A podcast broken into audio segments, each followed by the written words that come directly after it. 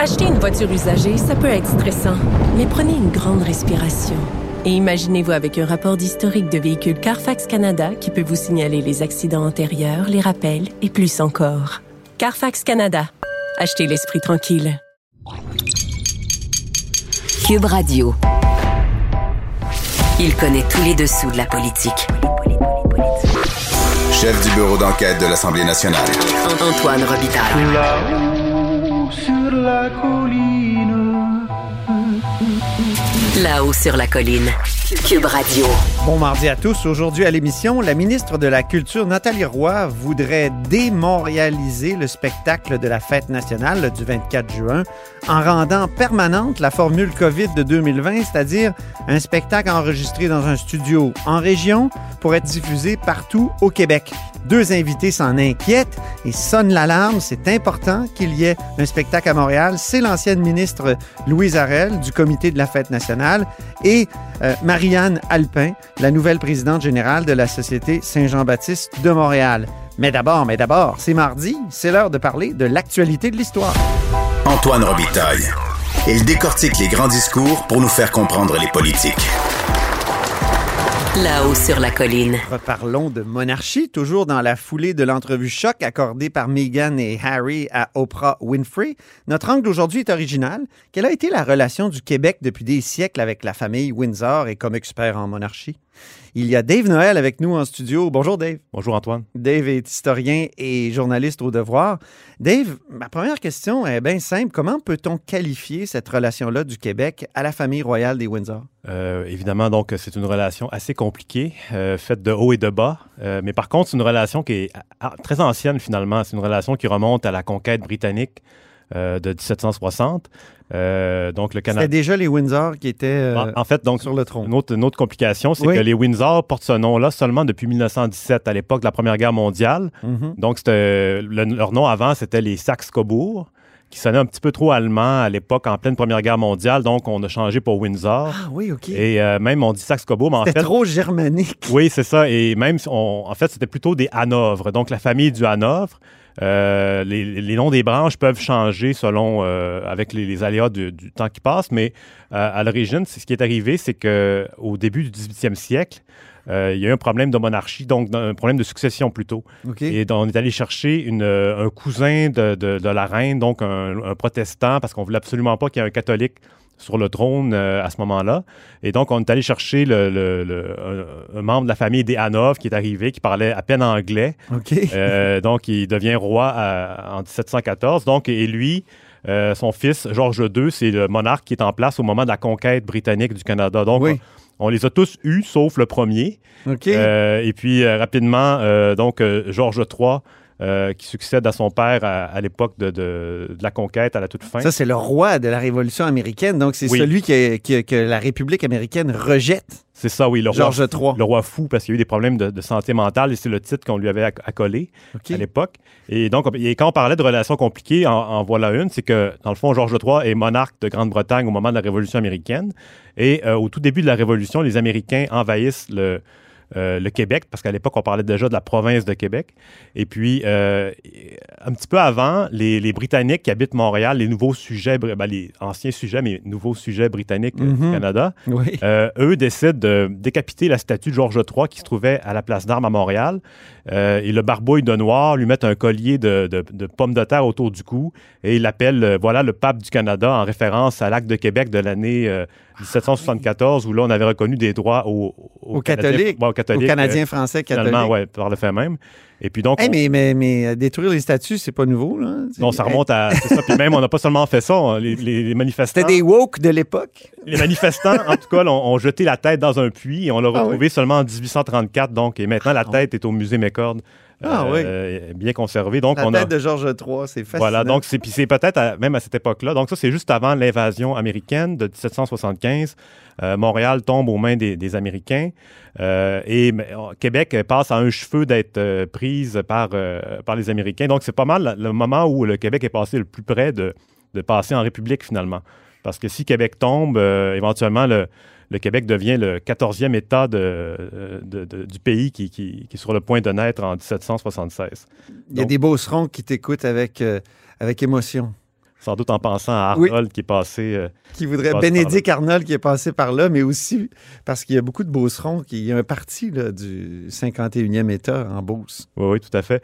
Puis, euh, donc, on passe, c'est ça, donc, d'un moment, parce que dans- pendant la Révolution américaine, les, les Canadiens de, français de l'époque euh, sont assez favorables, à- soit neutres ou favorables aux insurgés. Mais par la suite, il y a ce qu'on appelle euh, l'opération charme du, euh, du duc de Kent. Donc, on, est- on est à la fin du 18e siècle. Euh, le fils de Georges, un des fils de Georges III, euh, qui débarque à Québec avec son régiment. Donc, et là, évidemment, il y a un petit effet de célébrité. il, est, il est très, il, est, il est de tous les cocktails, de tous les balles. euh, donc, il y a une espèce de, de- de- de petite séduction à l'époque qui se fait par le. Euh, On est deux ans après les premières élections de 1792, donc... euh, euh, ouais. On peut dire que c'est la première visite d'un, d'un- d'un héritier, de la, ben, un prince de la monarchie britannique, qui va, en- qui va- il va en avoir plusieurs autres, en fait. Donc, Est-ce que ça fonctionne? Est-ce que les Canadiens français euh, catholiques sont, sont charmés? Euh, ben, le- les échos qu'on en a, évidemment, sont assez, euh, assez rares, mais ce qu'on, ce qu'on- ce qu'on a, en fait, démontre que oui, ça fonctionne assez bien. Il y a une espèce de. Les gens veulent danser avec lui, euh, donc il est assez populaire.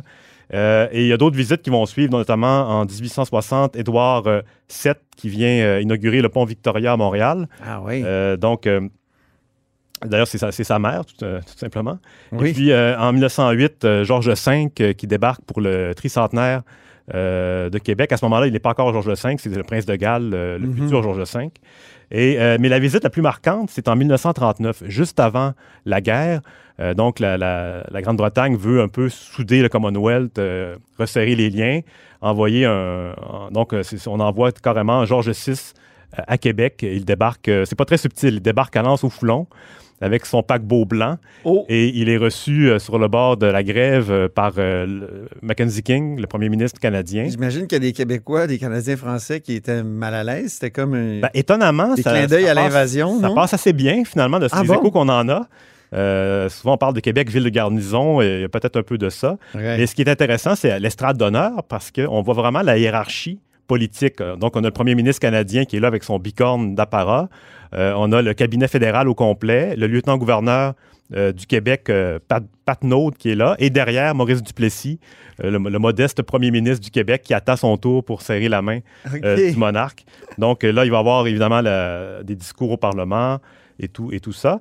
Et en 1951, là, à ce moment-là, c'est la princesse Élisabeth, la future euh, reine, euh, qui va devenir reine l'année suivante, euh, qui est en visite dans, dans le cadre de- de- des visites précédentes. Et là, elle est reçue par Maurice Duplessis, qui est re- de- retourné au pouvoir après une intermède pendant la, Ben oui. pendant la guerre. Et il y a une, be- il y a une belle photo de leur rencontre au Salon Rouge, sous le crucifix, le- un des deux crucifix qui avait été Oui. enlevé avant l'autre, parce que celui du Salon Bleu a duré beaucoup plus longtemps. Et puis là, on est en 1951, euh, pas très longtemps avant, en fait, 1964, qui est le célèbre Samedi de la Matraque, où là, la, euh, la reine Élisabeth euh, Juste une petite parenthèse sur Duplessis et la monarchie. Est-ce qu'il était monarchiste, Duplessis? ben, c'est ça. Est-ce qu'on peut dire ça ou est-ce qu'il était, comment dire, Ben, un point intéressant, c'est quand le, le, le Fleur de a été adopté euh, à l'époque, en 48, Ouais. Euh, Duplessis était réticent un peu, il voulait pas aller trop loin, puis il a proposé de mettre une couronne britannique sur le drapeau en plein milieu. Oh! Donc, euh, ça, ça donne une petite idée, mais évidemment, euh, c'est un homme de son temps, mais on, euh, à ma connaissance, il n'y a pas de... Il n'y a pas d'hostilité connue à la monarchie Donc, au contraire, était- britannique. Au contraire. non, c'est ça. C'était, no- c'était notre régime, sem- semblait-il dire. OK. Donc, on, revenons au samedi de la matraque. Oui, donc 1964, où là, c'est vraiment la, la manifestation. On est vraiment au début du, euh, des- des- des- du nationalisme québécois, le, le néo-nationalisme qui est beaucoup plus euh, virulent. Oui. Et puis d'ailleurs, l'année précédente, en 1963, euh, dans le parc Victoria à Québec, il y a la statue de la reine Victoria qui a été décapitée par des sympathisants du Front de libération du Québec. Et puis la- Premier attentat du FLQ, on peut dire? Non, non, il y en a eu d'autres, mais celui-là, euh, en fait, c'est même pas du FLQ, c'est des sympathisants qui ont décidé, parce qu'à l'époque, évidemment, comme, euh, comme on le sait, on- Oui. à peu près n'importe qui pouvait se prétendre du, du Ben oui. FLQ. Donc, euh, ça a été le cas et la tête euh, a explosé. D'ailleurs, il y a quelqu'un qui a proposé, un conseiller municipal, qui a proposé de la réinstaller, de, de reconstituer la statue pour le, le le les 400 ans de Québec en 2008, et ça n'a pas été fait parce qu'elle était trop abîmée. Elle est au musée de la civilisation. Oui, voilà. Ouais. Et puis, la dernière visite de la reine, euh, donc, en date, c'est le 1987. Ah oui. Elle a pris un beau risque. C'était l'époque. euh, Oui, c'était l'époque du beau risque. Oui, donc Oui, oui. c'était moins, euh, moins périlleux. Puis d'ailleurs, c'est une visite qui n'a pas créé tant de vagues que ça. Il y a eu quelques manifestants. Mais, Oui, je euh, me souviens, sur le pont à, à Ottawa, il y a des manifestants québécois qui sont venus tourner le dos à la reine. ouais. mais c'était Ouais. quand même assez modéré par Oui. rapport au samedi de la matraque auparavant. Ouais. Euh, c'est une petite visite. Elle va au Cap Tourmente, à Rivière-du-Loup, à la Pocatière. Et puis, euh, elle n'est jamais revenue par la suite. Donc, elle est revenue huit fois au Canada, mais jamais au Québec. Elle a toujours évité. Euh, par contre, c'est euh, son aîné euh, William, euh, en fait, son petit-fils William, euh, lui, il est venu euh, il y a dix ans cette année. On célèbre le dixième anniversaire de la dernière visite du prince William. Ah oui, c'était délirant. avec euh, Kate, qui était venue pour l'anniversaire de la fête de Québec le 3 juillet euh, 2011. Il y avait eu la visite surtout de la Maison Dauphine qui vient en aide aux jeunes de la Mhm. rue.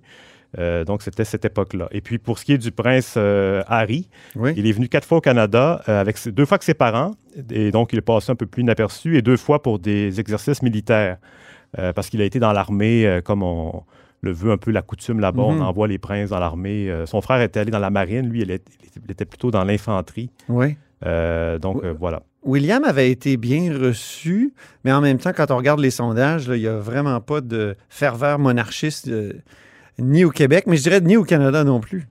Non, en fait, il y, a il y a une baisse. On, remarque que le, le dernier sondage léger parlait de, au Québec, 74% des Québécois qui sont pour l'abolition.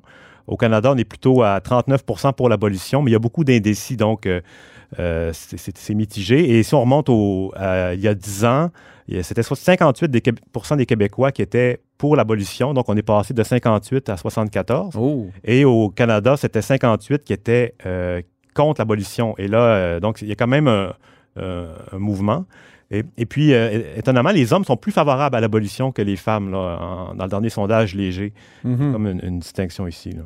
Euh, certains disent que c'est seule l'indépendance du Québec euh, pourrait être la solution pour se débarrasser de la monarchie au Québec. Est-ce que c'est... Ben, le, ré- le régime de république, c'est c'est ce qui vient à, à l'esprit en premier, mais c'est pas euh, obligatoire. Il pourrait y avoir, euh, Élisabeth pourrait demeurer reine du Québec si on le décidait. On a eu le cas écossais hein, au référendum, euh, euh, le, le- leur premier référendum sur l'indépendance. Euh, En le- quelle année déjà? C'était 2014. C'est 2014, hein, c'est ça? Euh, le Parti national écossais qui est au pouvoir avait prévu garder la reine, parce que la reine peut être reine de plusieurs États. D'ailleurs, Oui. elle, elle est reine du Canada et euh, d'Australie. Elle pourrait aussi bien être reine d'Écosse. Et puis, ce qui est intéressant, c'est que là-bas, en, en Écosse, on avait des puristes avaient dit, ben, tant qu'à faire, on pourrait, on serait aussi bien d'aller prendre le descendant des Stuart, qui, euh, qui s'appelle François de Bavière. Une autre branche. Oui, on revient aux Allemands. Un autre. Allemand. ben c'est oui. ça. Lui, ça y a été, son, son ancêtre était euh, roi de, de Bavière, qui, est- qui est resté un royaume euh, assez longtemps. Et euh, donc, ça serait lui l'héritier. euh, de- il deviendrait François II d'Écosse. Ah oui. c'est fascinant ces histoires de monarchie un peu pas mal surannées. Merci beaucoup, Dave Noël, Merci, Antoine. Historien et journaliste au devoir, euh, notamment auteur de Mon calme général américain.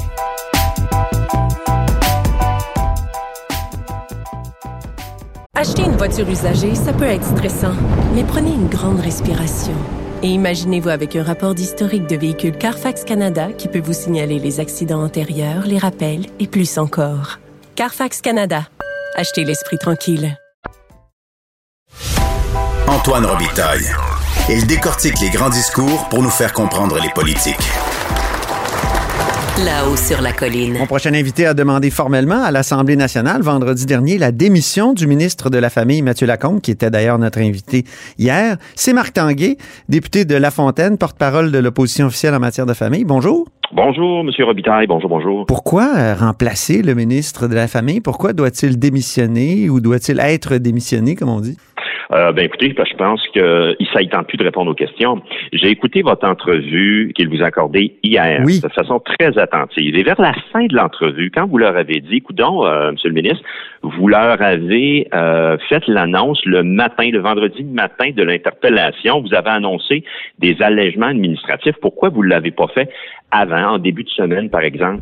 Et je vous invite à les réécouter. Sur le coup, j'ai dit ça se peut pas, il a pas dit ça. Il a dit textuellement pour éviter de passer possiblement à travers deux périodes de questions là-dessus. Ben oui. Mardi et jeudi.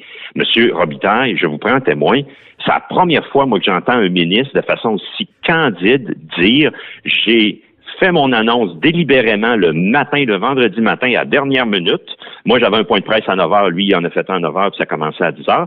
Parce que je ne voulais pas répondre aux questions, possiblement que j'aurais eu mardi et jeudi. Alors, à votre question, pourquoi vous, vous, croyez qu'il n'est plus l'homme de la situation? Quand un ministre, ça participe de la responsabilité ministérielle, vous le dit sur les ondes, puis vos auditeurs l'ont entendu, que lui, non, il voulait faire ça à dernière minute parce qu'il voulait pas répondre aux questions des oppositions. Je, honnêtement, je ne sais pas, vous, M. Robitaille, vous allez dire c'est vous qui posez les questions, vous avez raison. Mais moi, j'ai pas entendu ça. C'est son boulot de répondre aux questions. Ben, il n'a pas ben, refusé de répondre aux miennes, remarquez. Puis... Non, puis je veux dire, c'était probablement qu'il n'aurait pas dû dire ça. Probablement qu'il a été candide, notre ministre communicateur. Ouais. Ça a sorti, ça a été un cri du cœur. Probablement que celle-là, il voudrait l'effacer euh, de votre enregistrement, mais un ministre doit répondre aux questions. Puis un ministre ne joue pas à la cachette, ne fait pas des communications à la dernière minute pour dire, ben voyez-vous, j'ai de quoi annoncer pour l'interpellation, doit répondre aux questions. Alors, quand un ministre en est rendu là, M. Robitaille, c'est la réponse à votre question. Il est clairement plus à la hauteur de la situation. Mais ça nous avancerait à quoi d'avoir un nouveau ministre? Parce que ça semble être, euh, comme euh, vous le dites, pour ce qui est du racisme, systémique. Euh, les problèmes là, dans le ministère de la Famille et, et dans, je dirais, l'octroi des places en garderie, puis aussi le déclin des garderies familiales, ça semble être un, un énorme système qui, qui est bloqué. Bien, écoutez, le ministre a un rôle important et central à jouer là-dessus. Le ministre Lacombe, M. Robitaille, n'est pas du tout à la hauteur de la situation et il empile une après l'autre ses contradictions. Et là même, je vais essayer de vous faire un, un, résumé. Quand il est arrivé, ils ont été élus en octobre 2018. Gros point de presse la veille d'une interpellation le 20 février. Gros point de presse le 19 février. Il y a un pattern. Hein? Il y a toujours un pattern. Alors, le 19 février 2019, il fait un point de presse et il dit, moi, je vous le dis, je vais livrer 13 500 places en 18-24 mois top chrono. Mhm. Ça, ça finissait février de cette année, février 2021. Il en a livré sur les 13 500 2022, ce qui est 15% 15% c'est un échec total. Alors, lui, il dit en février 2019, 18-24 mois, 13 500 on est capable de livrer ça. Hier, à votre entrevue, M. Robitaille, qu'est-ce mhm. qu'il vous a dit? Il vous a dit, je le cite, on avait réalisé qu'il y avait des lourdeurs administratives qui sclérosaient le système et tout ça pour développer les places. Il dit, on l'avait réalisé en 2019, peu de temps après être arrivé. Comment peut-il, M. Robitaille, faire en sorte de dire hier à votre entrevue, on le savait depuis 2019, qu'il y avait des lourdeurs administratives qui rendaient quasiment impossible de ben développer des places? Pourquoi avoir promis? l'avoir promis ben durant le même point de presse que c'était top chrono, 13 500 places, 18-24 mois. Ça, c'est la première contradiction flagrante. J'en ai une autre, M. Robitaille, contradiction flagrante. Avez-vous, je ne le sais pas, mais sur le site, c'est public, là, les, nos auditeurs, vos auditeurs peuvent y aller sur le site du ministère de la Famille. Le nouveau processus déposé vendredi matin, on voit dans quel contexte pour pas répondre aux questions, processus de développement des places, il dit là-dedans qu'il fait passer, qu'il gagne 12 mois. Il fait passer le processus, puis c'est ça qui va lui permettre de livrer ce qu'il n'a pas pu faire à date. Il fait passer, savez-vous quoi? De moins 12 mois. Il réduit de 12 mois en passant de 17 à 9 étapes. Mais sur son calendrier, savez-vous quoi? Il fait passer ça de 36 à 24 mois.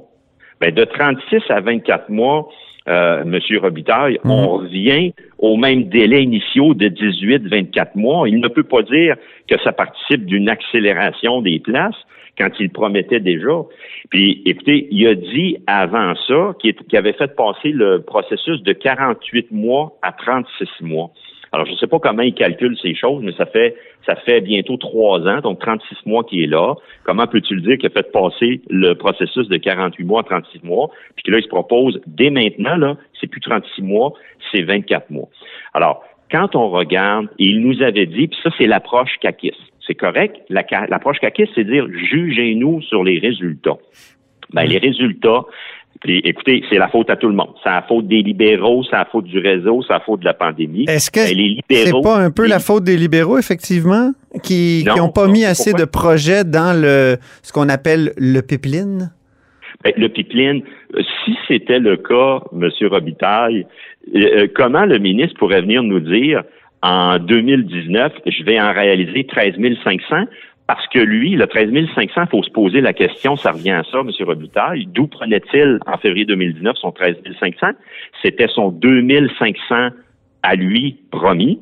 Et c'était le 11 000 qui était déjà dans le pipeline, M. Robitaille. Il était déjà là, le 11 000, puis l'argent était déjà disponible.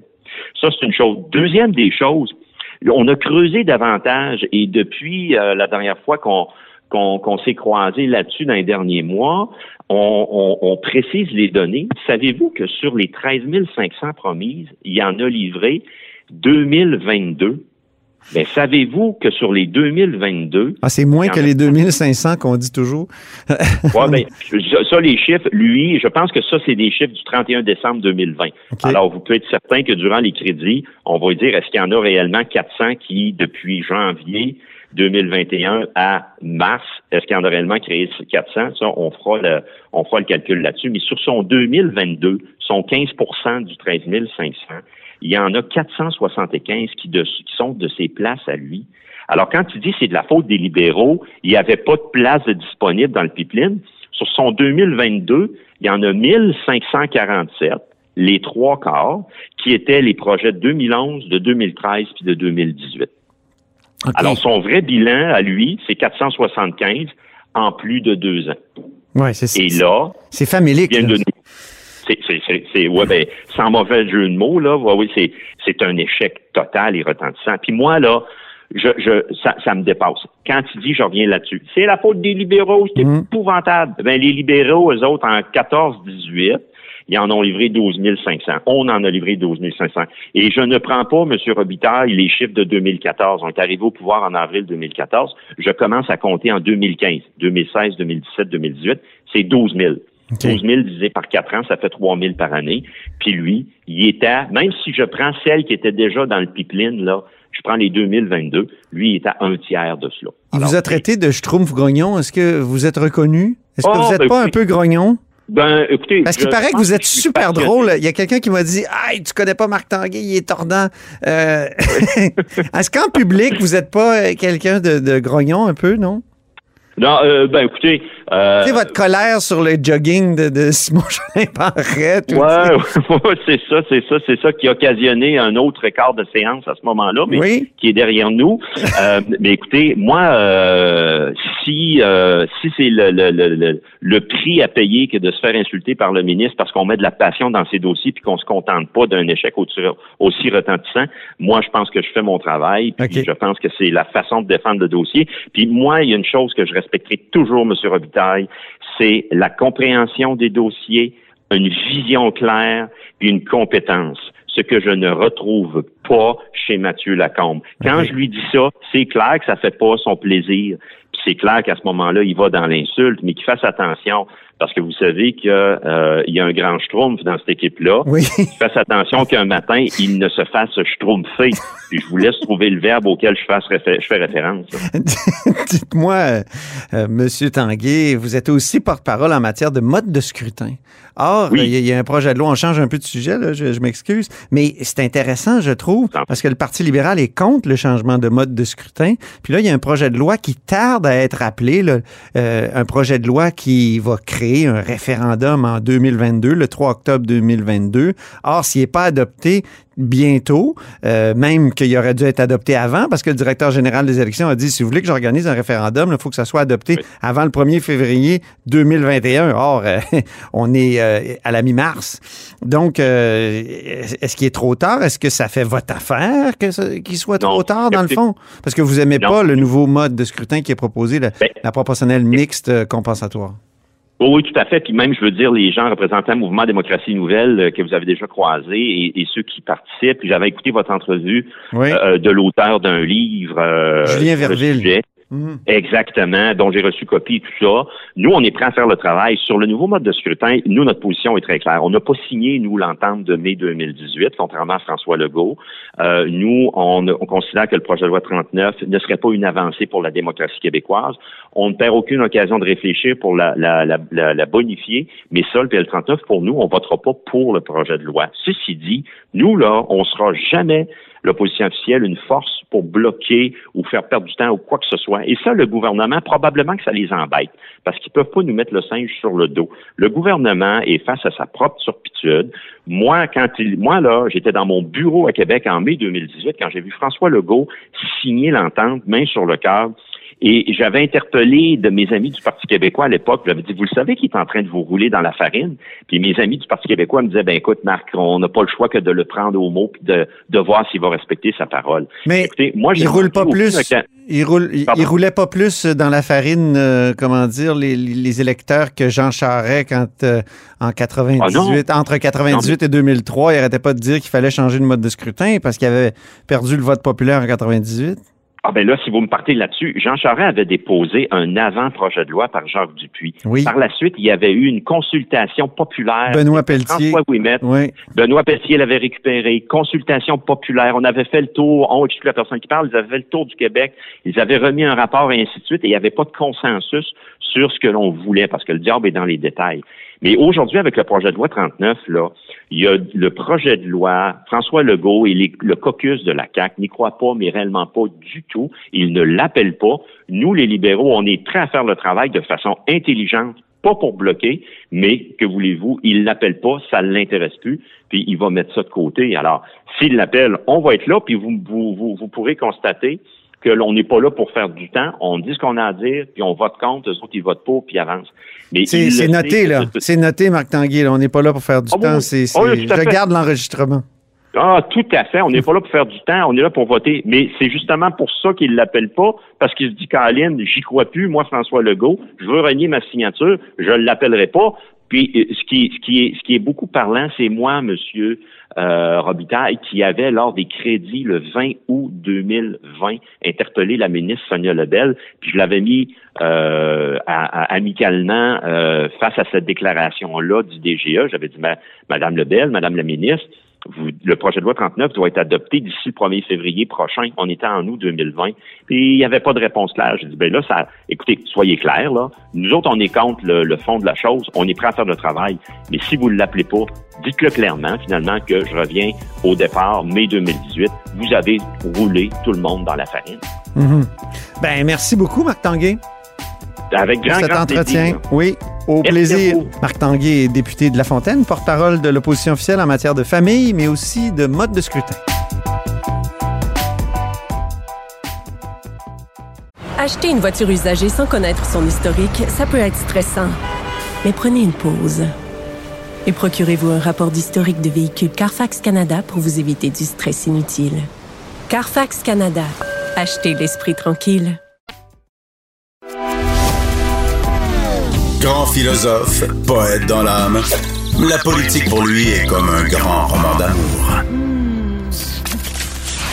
Vous écoutez Antoine Robitaille, là-haut sur la colline. En cette période COVID, planifier l'été n'est pas une simple affaire, mais ça vaut aussi pour la fête nationale que le gouvernement semble d'ailleurs vouloir démontréaliser. On en parle avec la présidente générale de la Société Saint-Jean-Baptiste de Montréal, Marianne Alpin. Bonjour. Bonjour. Au fond, ce que je comprends, c'est que vous craignez que la formule de 2020 du spectacle de la fête nationale, qui était une captation en région, là, à Trois-Rivières, euh, sans public, et ensuite une diffusion euh, nationale, là, ça, que ça devienne ça la norme, que ça devienne la formule permanente, donc ça serait moins montréalais ou il y aurait plus d'accent montréalais à ce grand spectacle. Mais là, c'est sûr qu'on sait que la prochaine fête euh, sera également dans une région. Ce sera une, une seule fête télévisée, puis on le comprend parce qu'on est encore en période de pandémie. Soit. Sauf que faudrait pas euh, profiter euh, de la pandémie pour vraiment déraciner la fête dans la métropole. C'est bien une fête dans une région télévisée. C'est une magnifique idée, mais par contre, il faudrait pas être dans la technique du retrait, si je peux dire, pour diminuer la portée de la fête nationale dans la métropole. Vous savez, ça fait tellement longtemps qu'il y a euh, qu'on célèbre la fête nationale dans les, les euh, dans la capitale et dans la métropole. Ça fait plus de 40 ans qu'il y a une, une habitude. Euh, là, je parle de fête télévisée. Donc, on, on, devrait plutôt prêcher dans l'augmentation et dans, au lieu de diminuer, surtout qu'en ce moment, on sait les, les artistes ont été un peu sous un peu beaucoup sous respirateur euh, automatique. Artificiel, oui. C'est une très, très longue tradition Ouais. euh, qu'il faudrait pas euh, éliminer. Mais euh, la régionalisation, ça peut avoir euh, des bons effets, j'imagine, parce que euh, c'est vrai que depuis 1990, le retour des grands spectacles, euh, on se borne toujours à Québec et Montréal comme si euh, le reste du Québec n'existait pas.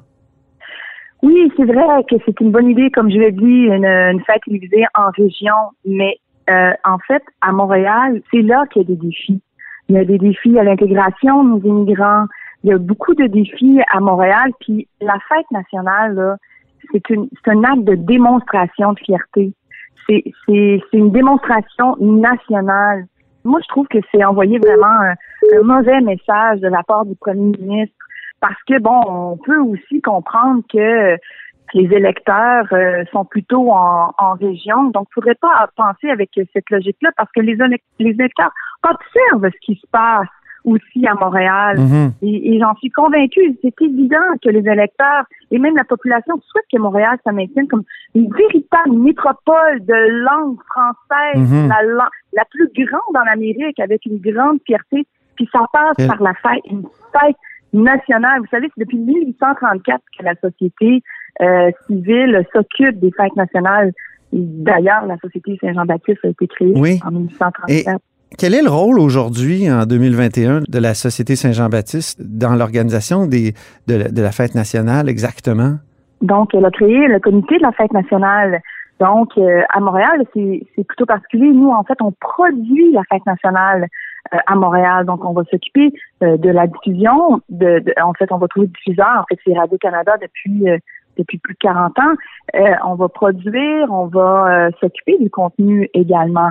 Donc, ça, c'est la fête euh, organisée par le comité de la fête nationale à Montréal.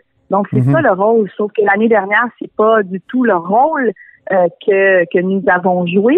Euh, on a on n'a pas été euh, du tout impliqué dans, dans le dans le contenu et il faudrait pas du tout tomber dans dans le panneau de étatiser la Ouais. fête nationale. La fête nationale là, ça revient à la société civile.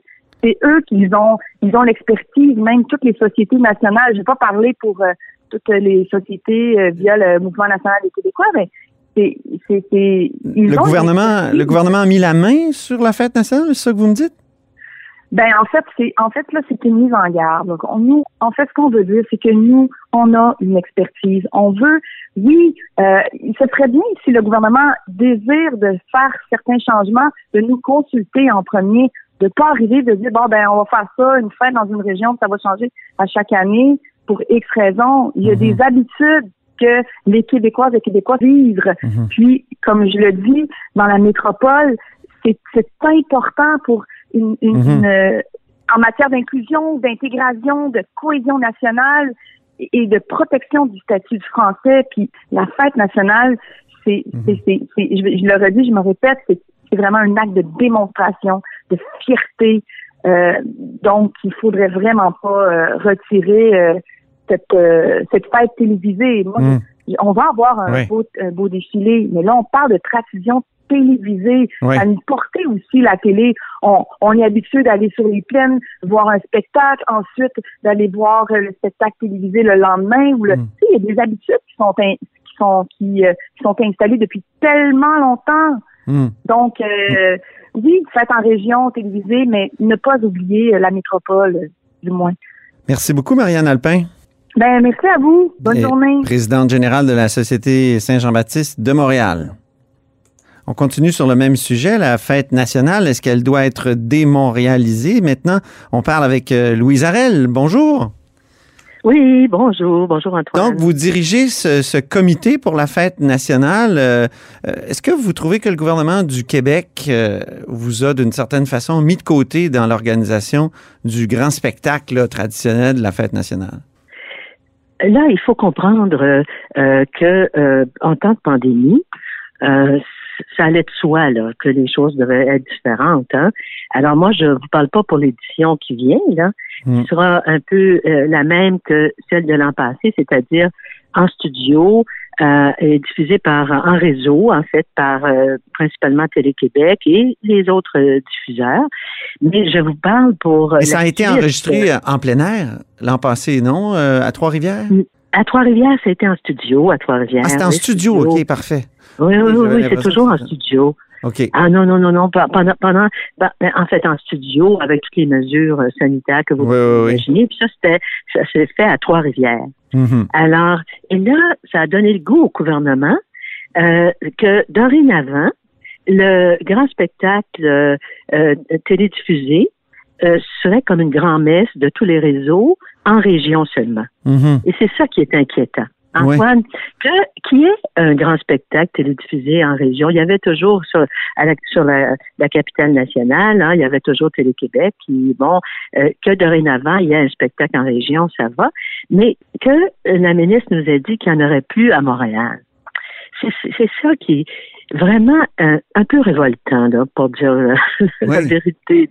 Parce que c'est euh, euh, d'abord, il faut comprendre que c'est la ligne de front, je dirais, là, tu- vous savez, de, de l'intégration Mhm. linguistique, culturelle, Ben et je dirais même nationale.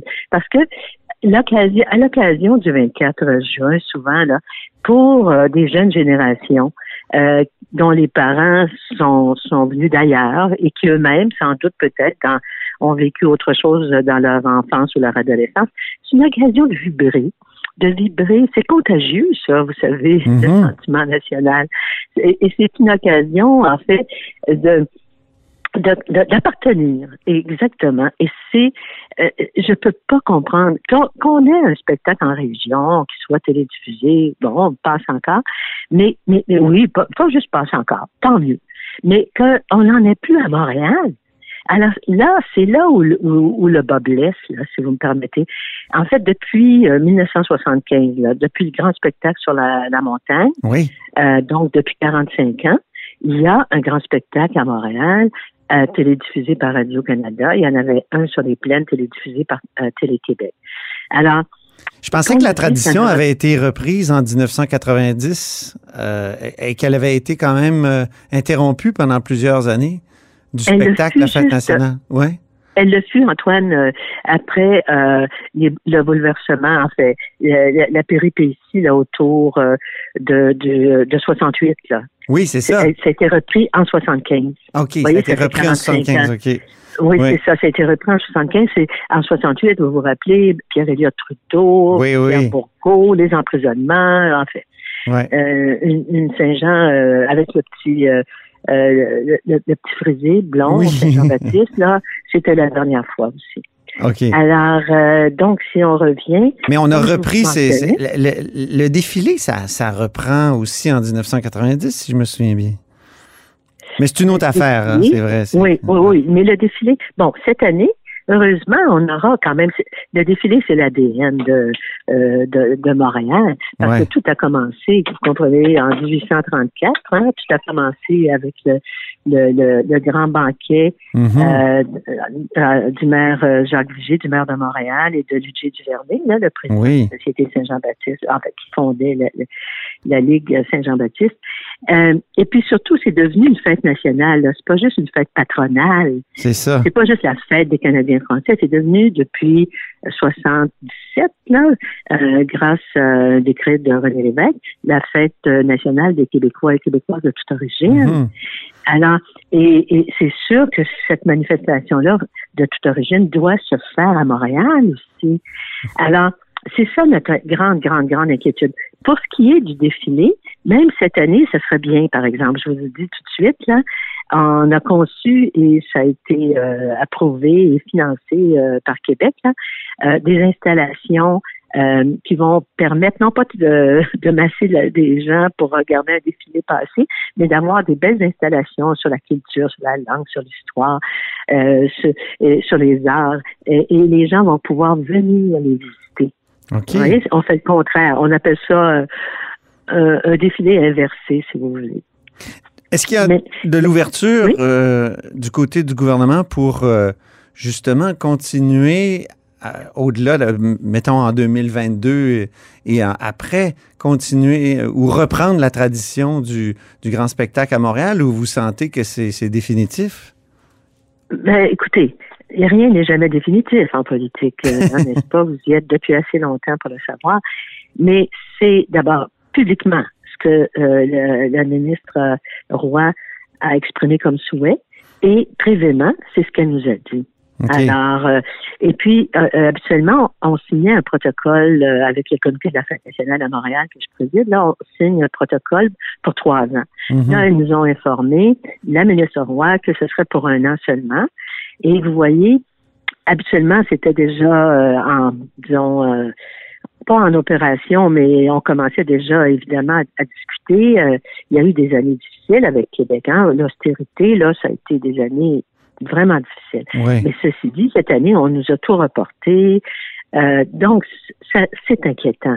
C'est Mhm. sûr, Antoine, que c'est inquiétant. Très bien.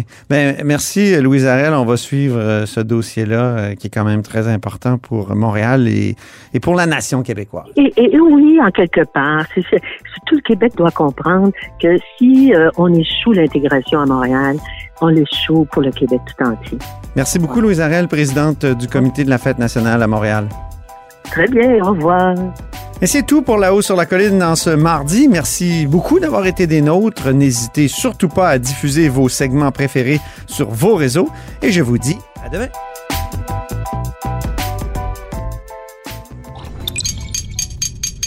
Cube Radio.